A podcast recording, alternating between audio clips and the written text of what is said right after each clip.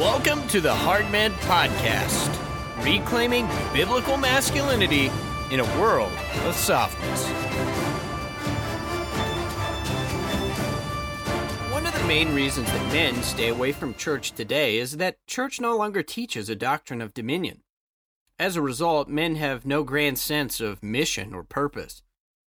Instead, Christianity is reduced to a Hallmark style romance between you and Jesus, something that most masculine men find utterly unappealing and unattractive. That's why they're flocking in droves away from the church, and the church is comprised mostly of women and effeminate men. Many of these men, disillusioned with the church, turn to the intellectual dark web, or any number of personalities from Jordan Peterson to Rollo Tomassi and Jack Donovan, or they turn to the manosphere, the red pill movement. And while these internet gurus offer helpful advice and even practical skills for strengthening one's body on issues like building wealth, advancing your career, or being more aggressive among your peers, they help you to improve your relationship with women. They do all these things well, but they often fail to give men a clear sense of mission. The result is that men become chiseled, they become successful in their career, they become better with women. Many become womanizers. But ultimately, they just become more skilled at navel gazing, right? The self obsession, the selfie mode of our generation. Many of these men have mastered their driving skills, to use a metaphor, but they still don't know what their destination is. What's the grand sweep? What's the mission and the aim of your life, the telos? Well, in this episode, we're going to explore the biblical doctrine of dominion, which grounds a man in his God ordained mission and answers the fundamental question what is a man for?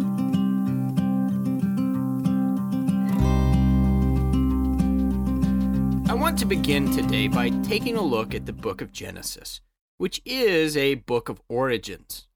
Now, by exploring the beginning of all things and why things were made, the book reveals also the purpose of all things, including the purpose of man. This is where we're going to answer the question, what is man for? Well, man is told plainly in Genesis 1:28, "Be fruitful and multiply, and fill the earth and subdue it, and have dominion over the fish of the sea and over the birds of the heavens, and over every living thing that moves on the earth." So right from the opening pages of scripture, man's mission is actually spelled out for us. Now, as we look at this passage, I want you to notice two things about man's core purpose in verse 28. Number one, man was made to be fruitful.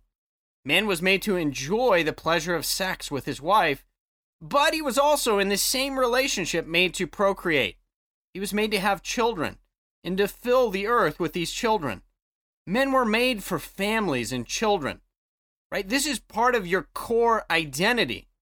And it's a way of building a culture shaping and world taking army. This is one way to answer the question what are men for? They're for fruitfulness. And number 2, Genesis 128 tells us man was made to take dominion.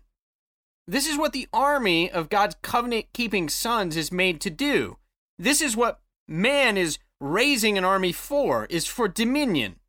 Now, the Hebrew word means to assault, to bring into subjection by force or to subdue. That is to say, that man was made to raise an army and take the world by force. He was to have lots of sex, enjoyable and pleasurable, with his wife. And he was to make lots of children and bring the world under his rule.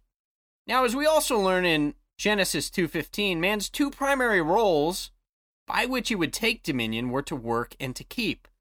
In other words, man was made to be a warrior and a worker. He was made to take up the sword and the trowel and to conquer the world, both as a culture builder and as a leader of armies. You see, building cultures and perfecting agricultural practices, developing technologies to enhance his work, things like inventing plows and tractors and complex irrigation systems, establishing commerce and trade, and developing educational practices, perfecting the arts, building cities, and perfecting the practice of politics. These are the things that a man was made to do. Now, if you think about it, it's a monumental task that would take generations and generations to fulfill. Now, when masculinity is brought under the banner of this dominion taking work, it's exciting. It's totally absorbing and it demands the best from men. But I want you to contrast that with what we find as really a central message of the church today. It's this Jesus loves you and he wants to have a warm, romantic relationship with you that is basically eternal pillow talk after binge watching the Hallmark Channel with your girlfriend. The end, period. That's it. Go have another devotional time with deep spiritual intercourse with God. Now, in the church today, men are simply an obstacle to a feminized world of emotions, sentimental piety, and really suffocating niceness. It's not actually anything that's new. As 19th century author Sarah Hale once wrote, and I'm quoting now, the point of the church was, quote, to bring about the true Christian civilization. And the way this was done, she says, is that men must become more like women and the women more like angels. I want you to hear that one more time. The men must become more like women and the women more like angels. End quote. That's the underlying aim in many churches today. We need to make the men more domesticated and more like women. We need our men to be neutered and docile. We need them to binge watch Tiger King instead of raising up against the tyranny that's happening. And as a result, what we get is men who are completely harmless. They're neutered, they have no sense of aggression in a positive sense, and they're utterly harmless. And so the American church, under the influence of feminization, has taken on a flavor of mushy romance novels. Instead of what it once was, it used to be a theologically rich, doctrinally robust, Calvinistic, patriarchal boot camp for an army of dominion taking foot soldiers. Let me ask you, is that what you find in the church today? It is not.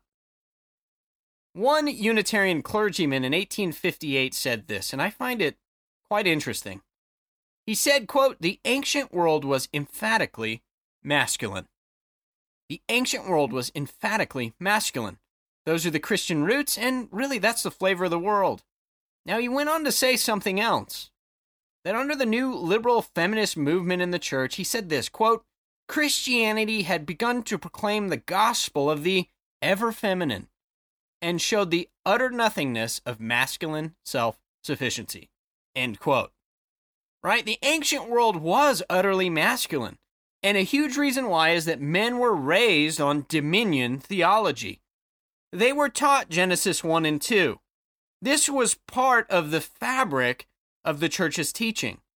And so men had a clear mission. No matter what your vocation, it was your job to raise a small army of Christ followers and to go and subdue the whole planet. It encompassed every area of life, from business to politics, from religion and philosophy to science and technology. You see, it's this doctrine of dominion that fills a man's lungs with potent air and causes energy to surge through his nervous system. This is where he gets his fire and passion is from this dominion mandate, which we find in Genesis.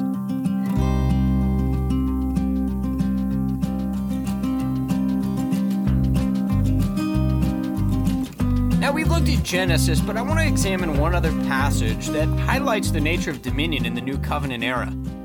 I'm not going to read the whole chapter, but I want to take a look at a few of the greatest hits from Jeremiah 31. And these show how a man's work as warrior and worker are played out. And it's found in the basic structure of the covenant promises. It encompasses more than simply a romantic relationship with Jesus. It's more than about you and Jesus in your quiet time. So here are a few of the highlights from Jeremiah 31. Number one, God promises that again he will reward and cause man's work to be fruitful. That's verse 16. So that encompasses vocation. Number two, men will plant vineyards and be fruitful in the land. That's in verse 5. So it encompasses both land and vocation. Number three, God will rebuild the cities of the faithful, verse 4 and 38. So the discussion here is about cities, politics, and culture. Number four, God promises a hopeful future for you and for your children, that you shall dwell in your own land, verse 17. So God's promise relates to inheritance and lineage. Number five, God will put the law on the hearts of his people, verse 33. God promises regenerate hearts. Number six, God will grant faithful pastors who feeds God's people once again, verse 14. One of the promises of the new covenant is for faithful pulpits. Number seven, and finally, God promises whole communities will be faithful to God, verse 34. Right? So it encompasses both communities and real physical places. Now, what do we learn from this? Well, what we learn is that the new covenant promises are about all of life. It's not just about you and your relationship with Jesus, right? Again, they're about economies, politics, land, agriculture, shepherds in the church, inheritance. They're about generational legacies. They're about our children. They're about total dominion over all of life and all the earth. The new covenant promises aren't about the amazingly tantric devotional times that you're expected to have with God, right? That's what we reduce everything to in the church today. That's not what the new covenant structure and promises are about.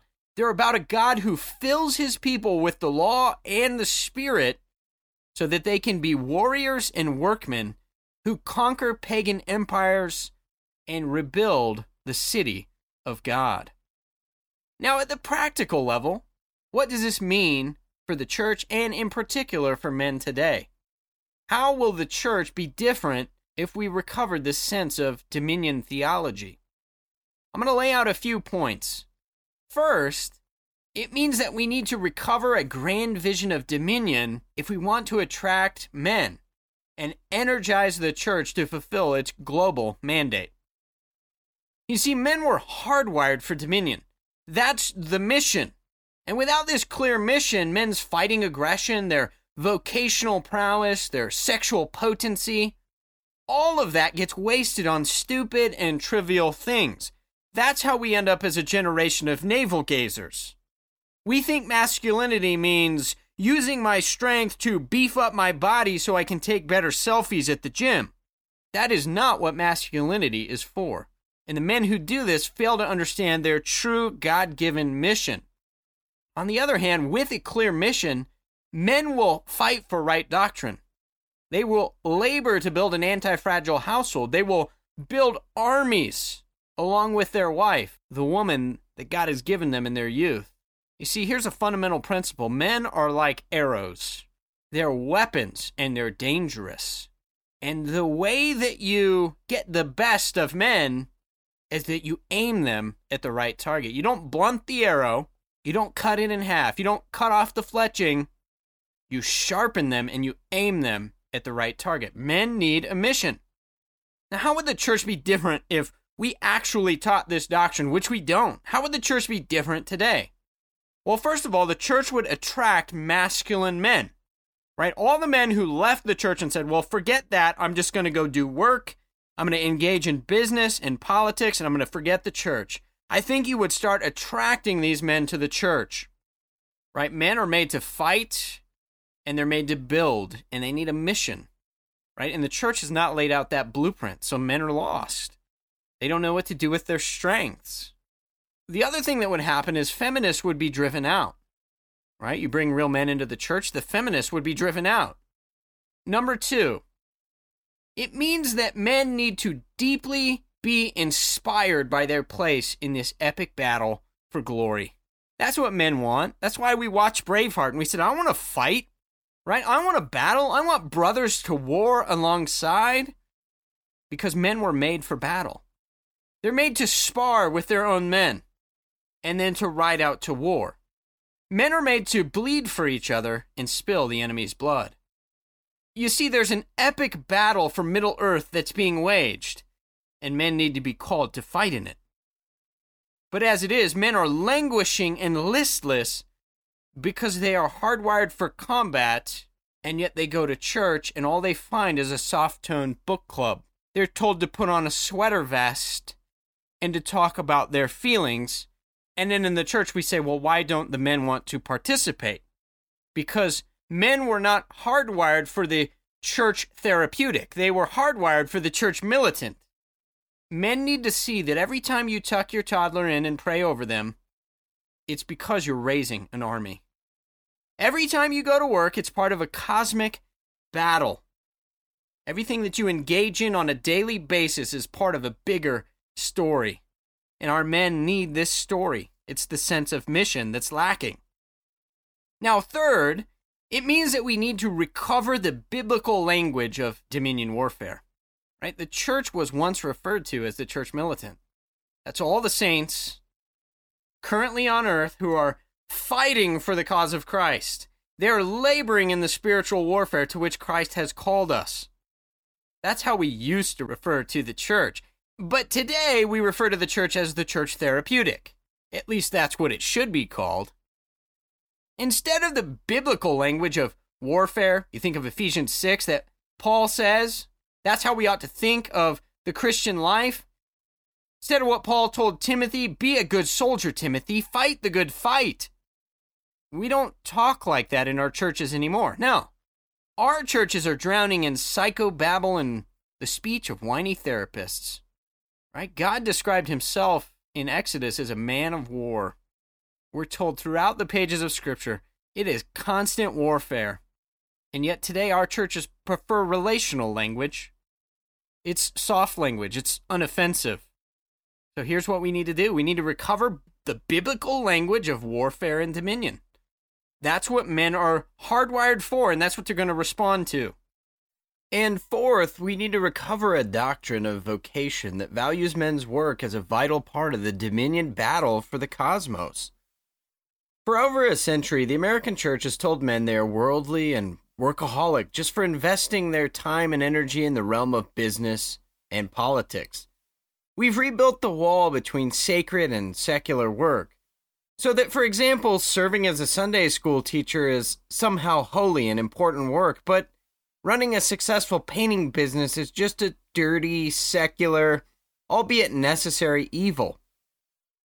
Right? We need it to leverage money to pay bills and fund overseas mission work, but it's just viewed as a distraction. Right? We're denigrating men's work. Now, as it did during the Reformation, the church needs to recover a vibrant doctrine of vocation. We need to teach men that their work is a vital part of the Dominion mandate, not some secular second place endeavor. Men, especially, need to see that the houses they paint in their local town, the buildings they erect in their community, the oil they change in their neighbors' cars, the classes they teach, all of this is a vital, godly, and necessary work and it's part of the dominion taking mandate. It's part of your warfare. Instead of castigating our men for being diligent and successful in the world, the underlying assumption is that only Bible studies and mission trips really matter. What we need to do is help men see their work as a vital part of the Dominion mandate. It's part of the larger battle for the cosmos.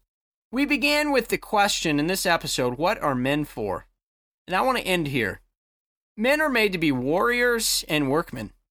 They're made to fight, to build, and to create. They are the small business owners and the entrepreneurs. They're the culture builders and the city rulers. Men are made to be physically strong and morally competent. Men are made for dominion.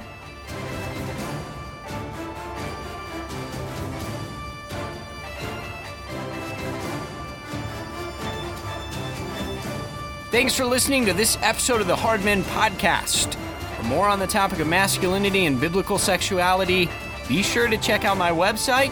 Sign up for my newsletter at ericconn.com. That's E R I C C O N N.com. You can follow me on Instagram, Facebook, or Twitter. My handle on Twitter is all lowercase E R I C underscore C O N N. Please send along your questions or feedback. Until next time, men. Stay frosty, fight the good fight, act like men.